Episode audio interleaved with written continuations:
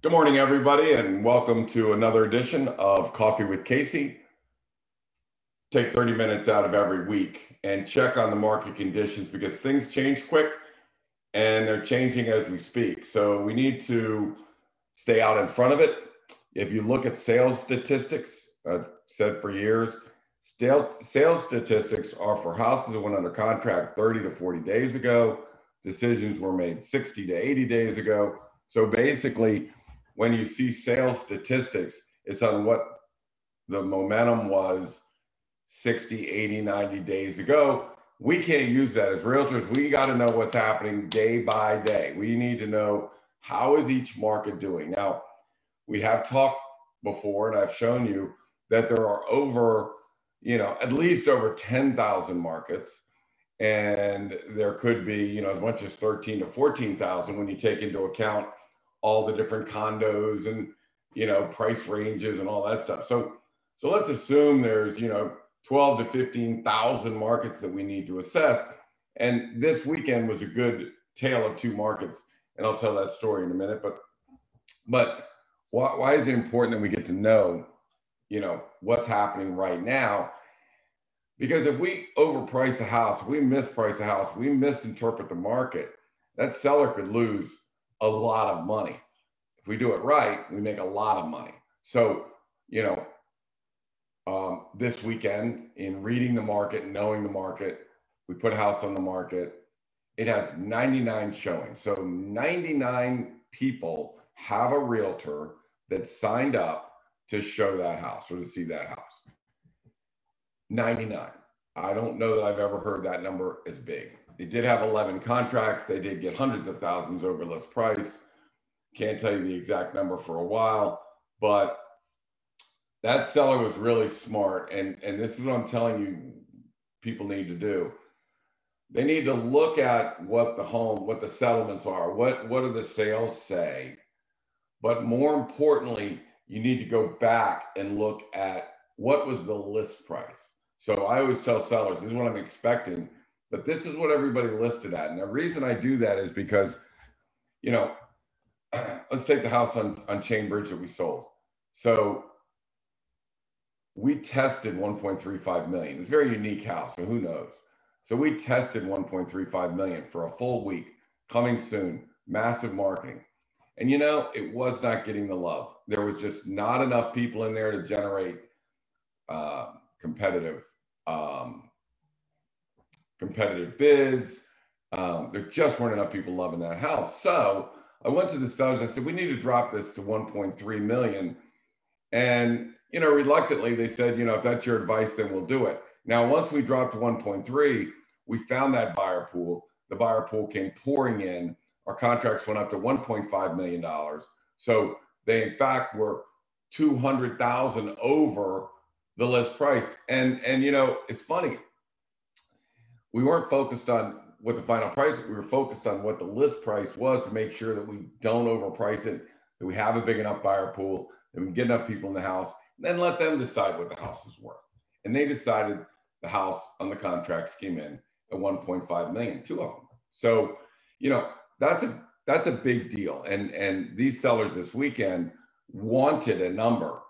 And but in order to achieve that number, we needed to get to where everybody was listing at, where the buyer pool was. And in fact, not only did they get their number, they got $150,000 over that number. So, I just want to caution everybody, and I'm about to show you some statistics that are a little shaky about the first week in October. And so for that, I'm changing some strategies that I'm going to talk about in a tougher market. Okay, so let's go to the market. Let me share my screen with you guys so you can see a pretty startling statistic. All right, so let me take you here. All right, so this is the Coffee with Casey. This is about the changing tide. And again, this is a week by week, month by month, quarter by quarter market. We always need to stay up to date on statistics. So this is going to blow your mind. All right. So we looked at the first 7 days in October, okay? So I decided that I was going to do the success rate of these five markets in the first 7 days of October. Now, the success rate is determined by how many homes are on the market and how many actually sold versus how many withdrew unsold. So let's go to the first one, Arlington condos. So I have three segments, smaller market, medium market, and large market in each one of these areas. So in McLean, the medium market may be 1 million to 1.3 million. In Western Loudoun County, the median market may be 700 to 1 million. So, you know, so we go small market, medium market, large market. Now, the normal for a normal market would be, and by the way, if you have questions, my phone number is 703-508-2535. You can text me. And if you have a question you want answered online, I'd be happy to do it. I'll try and pick them up if I can. I haven't done it before, but I'll try and pick them up and answer your questions. So this chart shows in Arlington, the smaller condos, 5.5 houses withdrew unsold and 4.5 sold. So more houses withdrew unsold than sold. You see, as it gets bigger, the Arlington condo market is not good. Now, what is standard? You know, what is our baseline? Really, even in not so good markets, 60% of the houses sell, okay? So in an okay market, 60% of the houses will sell. That is what I would call my baseline, right? So Arlington condos are in deep trouble. More houses are withdrawing than selling by a long shot. It's not 60%, it's 29%. So when I'm going to price a condo in Arlington, I've got to be cognizant of the fact that right now, 7 out of 10 houses are withdrawing unsold, not selling, withdrawing unsold. This information is going to be shared with the seller. You got to be transparent all the way through. Now let's talk just 1 second about this. Why do realtors not communicate with sellers? Because they think they're delivering bad news. They think the seller's going to get upset. They think the seller will withdraw the listing. They don't want to upset the seller. They want to tell sellers what they want to hear. Boom. Either that or they don't know.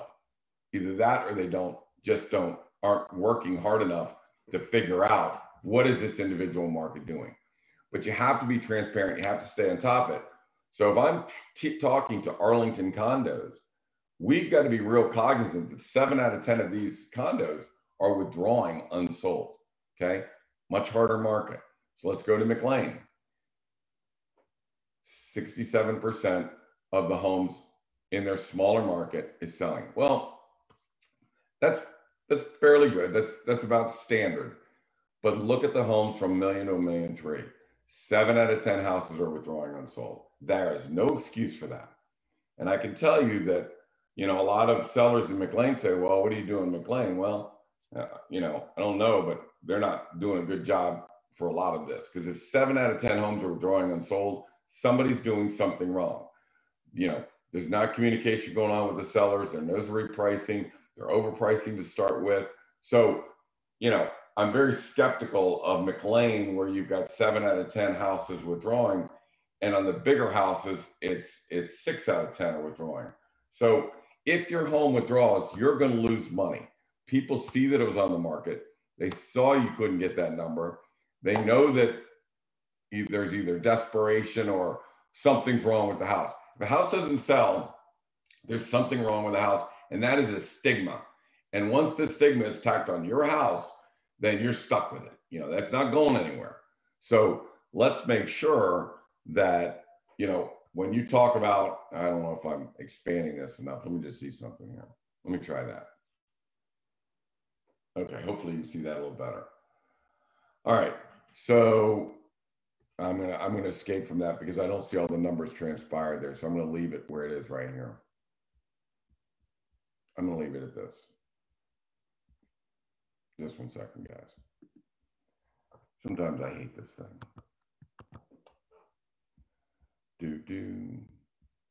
All right, so I've lost my cursor. I hate this damn thing. All right, I'm trying to get it back. All right, so let's take a look at what we're looking at here, guys. This is your chart. This is McLean, Vienna, Fairfax, and Loudoun County. That 60-degree line, that white line you see, that's 60% sold, 40% unsold. There's only three markets in all 15 of these markets we're looking at that achieved a better than 60% return sales success rate. Okay, Vienna under, I think Vienna did under a million, Vienna under a million, Loudoun County over a million, and McLean under a million. So those are your three markets that are cheap, that sold more houses than withdrew, which is, you know, in my book, remarkable. It's startling to know now that more houses are withdrawing than are selling.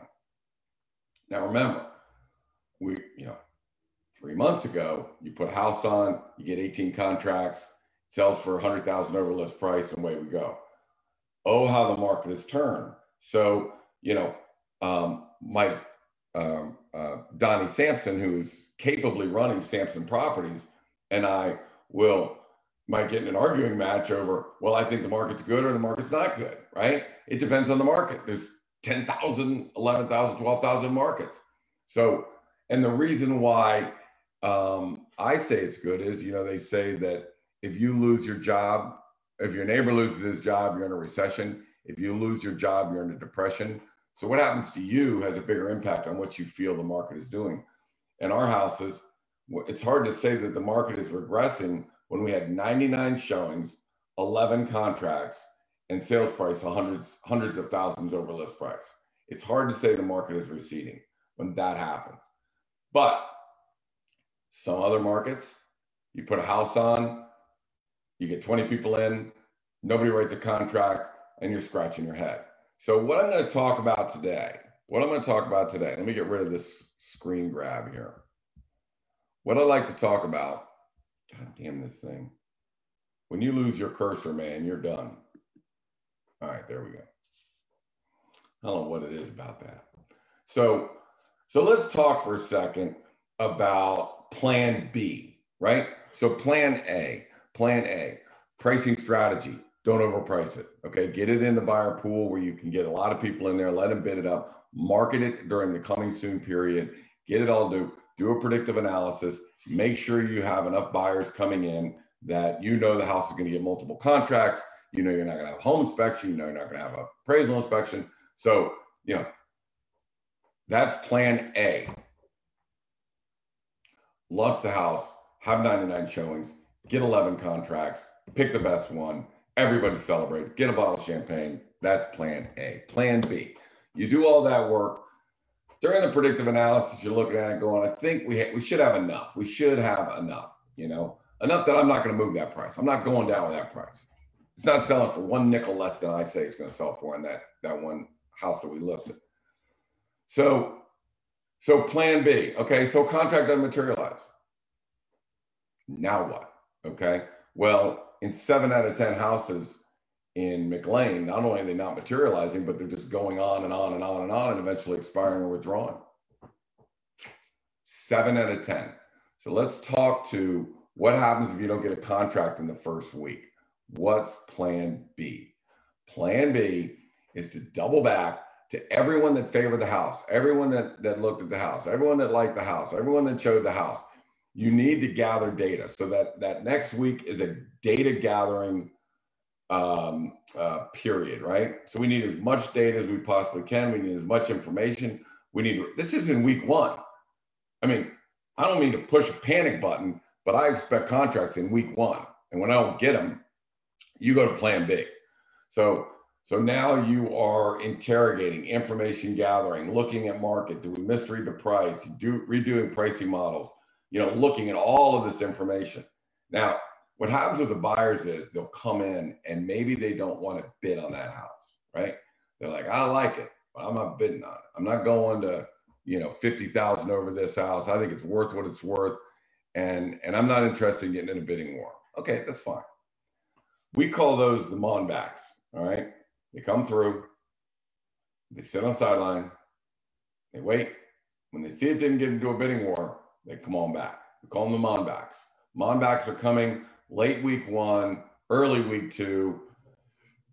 Then they'll come back. Now, these are people looking at basically what is the list price of the house. And as long as we can validate that it's definitely worth that number, then we usually get that number on the Monbacks, okay? I'm talking 15% of our inventory is Monbacks, right? So we go back and, they'll come on back and they'll, then they'll come back and contract and we'll negotiate somewhere close, if not a little over sometimes, because the Monbacks, there might be two or three of them. Two or three of them might come in and both all put in contracts, and they don't want to get in a bidding war before they know it, they're in a bidding war. Now they want that house. So now we need to deal with the Monbacks in year two. But let me just say this. The number one thing you have to do if we go to phase or plan B, do not panic.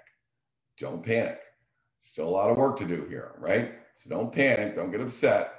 Reanalyze everything, get as much intel as you possibly can, work the Monbacks, try and get the Monbacks to bring in contracts, get the contracts bidding up. At the same time, I will tell you that I'm not saying I panicked, but I was upset that we didn't get a contract, right?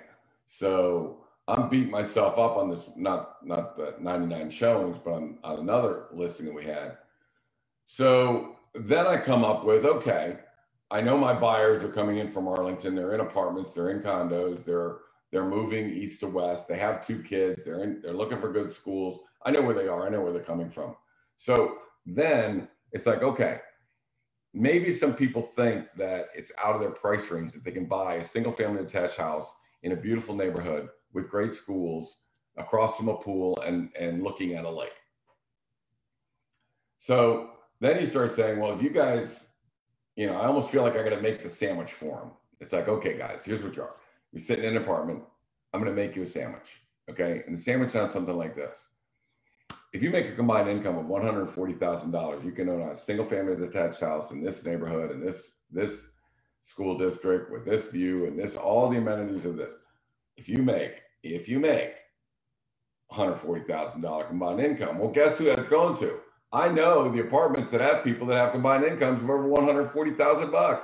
So if you're sitting there, I already know, and you get a card from me that says you can have this beautiful house. If you have a combined income of over $140,000, I've made the sandwich for you, put it on your doorstep and let you look right at it. So, is that the thing that's going to bring it? I don't know, but it helps. I mean, we're pulling the ripcord, man. And when you pull the ripcord, you just start going, you go nuclear on the market, right? We have very rarely don't get a contract on the house in the first weekend. I would say that, 85% of our houses, they're fighting over, but that 10% that they're not fighting over, you got to go to work, right? So some agents will put it on the market. It doesn't go, and before you know it, it's getting stale, and then it gets stale, and then the sellers are angry, and you already promised them they could get X amount of dollars, and you can't get it, so now you're going back and seen that act. Sit down with a lot of sellers where communications go flatline, and you get nothing back. So it sits, and it expires. We can't do that. If it's not going to sell in that first weekend, if you're not going to get the results you want, man, you got to go to work. You got to get busy. So, develop a card. Well, first of all, go to your lender and say, what's the qualifying income for this house? And then I want to talk about something in one second. So what's the qualifying income in this house? Okay, $140,000 if there's 20% down, $185,000 if they put down 5%, right? So the best way to do is put up 20% down. And again, I've had coffee with Casey about this before. Your parents have money sitting in the bank. It'll be an inheritance someday. They're getting 1% or 2% on their money. I doubt they're even getting that. Borrow that money for your down payment. They've invested hundreds of thousands of dollars in your education. You've got their grandkids. They want their grandkids living in a house. If they live in the area that you're moving to, trust me, they'll put up down payment money if they can for you to live in their town. I'll tell you why I know that. Because most of the houses I sell, the people's kids are gone. They got married. They have kids. They're in Denver, Colorado. And the parents say, I'm going to go move toward closer to my grandkids. I want to live close to my grandkids. It's a huge incentive to try and get them to move into the town that you live, that the parents live. So, you know, don't for a second think that mom and dad, most have the means in this area, have the means, and it's a business deal. It's a business deal. You lend me 20% down payment and I will pay you 1-2%, whatever you get in the bank, I'll write you a check for that, or shared equity, or you can do any one of a number of things. But I'm just saying a partnership between the parents and the kids, either the wife's or the one spouse's parents or the other spouse's parents, a lot of times you'll find they do have the means. So, and they do want those grandbabies. They want them in the neighborhood, right? They want them to stick around. So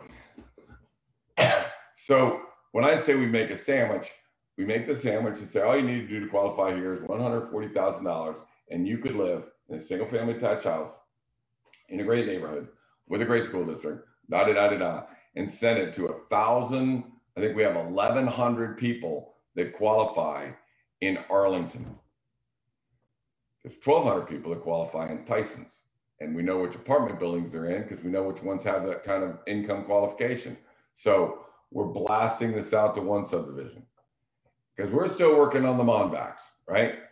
But if the Monbacks don't pan out and the Arlington people don't pan out, I'm going to Tysons Corner. I'm going to throw up $1,000 at those people to try and get them to bite on this as well. So you know, I coach football, and we tell the players, you gotta run, you gotta tackle, you gotta block, you gotta hit like your hair's on fire. You can't. This is not it's a contact sport, and real estate is a contact sport. You can't sit and wait. You've got to move, and you've got to have plan B and plan C and plan D. If this doesn't work, we do this. If this doesn't work, we do that, right? So the plan B is work on the Monbacks, work on everybody that's looked at it, blah, blah, blah, blah, blah. Plan C is after 30 days, we see no contracts on the horizon. We need to move to the next pricing threshold, which is not 10,000, it's not 15,000. In many cases, it's 50,000. So, you know, you move to a new pricing threshold, you start all over again, you do the whole new marketing deal, a whole new predictive analysis, and see if that buyer pool is there. But I will tell you that getting to 30 days or having your home withdrawn is extremely damaging. It is a stigma. In a market like this, people that see houses go fast, you know, they're looking around going, something's wrong with that house. I don't want that house. So we can't have that, right? We can't have that. So we sell real estate like we coach football, with like our hair is on fire. Everybody's got it, you know, we got a problem. So anyways, this is not for the sellers. The sellers are supposed to not panic, just relax, be patient. We're the ones with our hairs on fire. We're the ones that it's unacceptable to have a house go beyond 1 week, okay? So we got to figure out what went wrong. We need to take our corrective action. Now let's flip it over here. Let's flip it over to buyers, right? So the reason why a lot of buyers are out of the market is not because they bought the house they wanted. They bought it because they have what's called buyer fatigue. I missed out on 6 houses. I mean, come on, man. There was 99 people came out for that house in Vienna. 11 of them put in contracts. And get this, not one contract was at or below list price. They were all over list price, all of them. So in some markets, you're right, it's a little tougher, right, to be the buyer. But in other markets, if you make $140,000, you need to get out and look for some houses. If you're looking for $1 million to $1.3 million, right, you're looking in areas where those houses are sitting on the market. If I have a buyer, so let's just take some numbers, okay?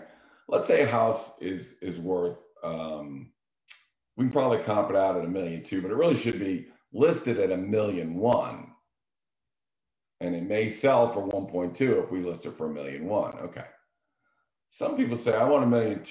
And the realtor goes, okay, that sounds like a good number. That's what my computer says, 1.25. Let's go, let's do it. Nothing. Crickets. Gone. Sitting. Expired. Withdrawn. Okay? That's fine. If I'm a buyer, I'm looking at that house. It's worth $1.15 million. I can prove it. I can absolutely prove it. So our buyers, we're settling on a house either today or tomorrow that was listed at one point. Well, I can't give numbers yet, but we bought that house at $200,000 less than the asking price. And the reason we did it was when I approached the realtor and I said, my client likes this house, man. How do you guys price this? You know, where did this price come from? So, well, that's what the seller wants. They're retiring and they need that money. They want that money. It's like, I don't, you know, rule of real estate. We don't care what you want. It's, no one cares what it's worth. So we put a contract together and we said, look, this is what it's worth. I mean, I don't know where you got that number, but this is actually what it's worth.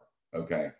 And we negotiate the contract and buyers get the house. It's $200,000 less than the sellers, you know, originally wanted for this house. But once you prove the value of the home, once you, I tell my son, I said, Kev, the only words I can leave you after I die is you need to know value. You need to be able to determine what things are worth. If they say house worth 1.1, 1.5, and I say the house worth 1.3, we're getting that house for 1.3. Because we prove it 4 different ways, why is it worth 1.3 million? You know? So anyways, let me just look here real quick. Michelle said, someone asked, can you define the success rate again? Yes, I will. Let's say in Arlington, you know, I take up price range, $1 million to $1.1 million, $1.3 million. And I said, how many houses sold? 4. How many houses withdrew? 6. The success rate is 40%. So 40% of the houses sold, or I'm sorry, let me stop. 40% of the houses went under contract. So last week, 40% of the houses went under contract, 60% of the houses withdrew unsold. I hope that makes sense. So I'm really interested in how many people wrote contracts this weekend. So I have 4 houses went under contract, 6 houses withdrew unsold. To me, that's a 40% success rate because it's a 60% withdrawal rate. So I hope that helps. And you know, we look at a couple things when I'm determining markets. I want to know what the current success rate is, and I want to know what the ratio is of listings under contract and active. So let me explain that one.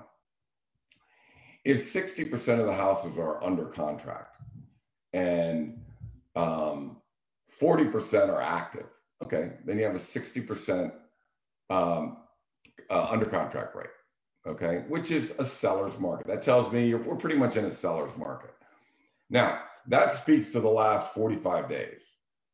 But the contracts, how many were written this weekend and how many withdrew, that's this week. So 2 things, the success rate is how many withdrew versus how many went under contract. And, you know, the other rate I look at is how many houses, if I'm going out to buy a house, how many houses are under contract versus active, right? So if 10 houses are on the market, 4 are active, 6 are under contract, that's a 60%, right? So I'm looking for markets where the seller rate is over, you know, 60, 70%. That's a good seller's market, right? So when you're working as a buyer or you're working as a, whether you're working as a buyer or just one sec, whether you're working as a buyer or a seller, you need to know, right? The most current information you can. You need to know how homes are under contract and the price you're selling or buying. And you really need to know if you're selling, you really need to know what was the list price everybody asked. Because if Casey Sampson asked 1.35, he wasn't getting 1.5. I had to go all the way down to 1.3. Then I got all the buyers to get to the 1.5. So in a market like this, which is crazy as hell, I got no, you know, look, 200,000 over list price, 99 people looking at a house, 11 contracts coming in. That's crazy, man. I mean, so, you know, is the market good or bad? Well, for one seller, it's incredible. For another seller, it's gosh darn it, where is everybody? Can't treat every, there's 11,000, 12,000, 13,000 markets. The only mistake you can make in a market right now is overprice. My only concern is not overpricing a house. That's my only concern, right? So, and sometimes with this house, you know, I'm digging in. There's no way that damn house is selling for 1 cent less than that. I'll go find a buyer. I'll make the sandwich. I'll put all the numbers together. I'll send it to 1,000 renters in Arlington that I know qualify for this house. I'll send it to 1,000 people in Tysons Corner. I don't care what it costs. I'm going to send $1,000 to each one of them, and I'm going to get them to come in here and buy this damn house. And we're not taking a dollar less because that's what it's worth. All right. So that's kind of a look, 30-minute look at what the current market conditions are, where we stand, what the strategies are. Again, I hope I've covered a lot of stuff. I know I kind of recover because people don't see, they don't stay for the whole show and they don't, you know, listen to it every week. So I just try and make sure that everybody's up to speed on where we are. My name is Casey Sampson. This is Coffee with Casey. We do it every Thursday at 11 o'clock. We spend 30 minutes getting our arms around the market, coming up with strategies. They are changing. There's a lot of plan Bs. There's a lot of plan Cs. And if you don't have a plan B or a plan C, then plan D is it's withdrawn or expired, unsold, and you are tagged as a house that something's wrong with it. So you can't have that, all right? So you can reach me at 703-508-2535. My name is Casey Sampson. And I'll tell you what, I'm gonna just take 1 second here and go over a chart that went out to everybody in Vienna. And the chart had two phone calls. I was like, can you explain this chart? It's like, yeah, I'll explain that chart. The chart shows for the first 3 quarters of the year, our team had $52.5 million worth of sales in Vienna, which is off the charts for us, for anybody. The next closest top producer was at 12. So it was top producer from this company. Then it was top producer from Weichert, top producer from Long and Foster. So you could see all the agents, and I don't put agents' name on it. I think that's bad form, but I do put their company. So this is the top Vienna agent from Long and Foster. And here's another one, top producer from Long and Foster or from Weichert or whatever.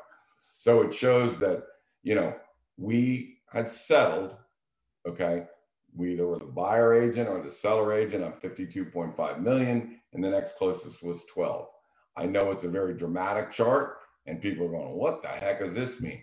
Well, that's what that means. It's been a good year, but I will tell you this, the pricing strategy, the marketing plan, the predictive analysis, the plan B if something goes wrong, those are all critical to making that number where it is, okay? You know, Billy's a football coach with me. We don't like to lose. We like to win, and we're gonna do whatever it takes to win. So my name is Casey Sampson. You've been listening to Coffee with Casey, 703-508-2535, or you can reach me at casey@caseysampson.com. We'll see everybody next week. Bye now.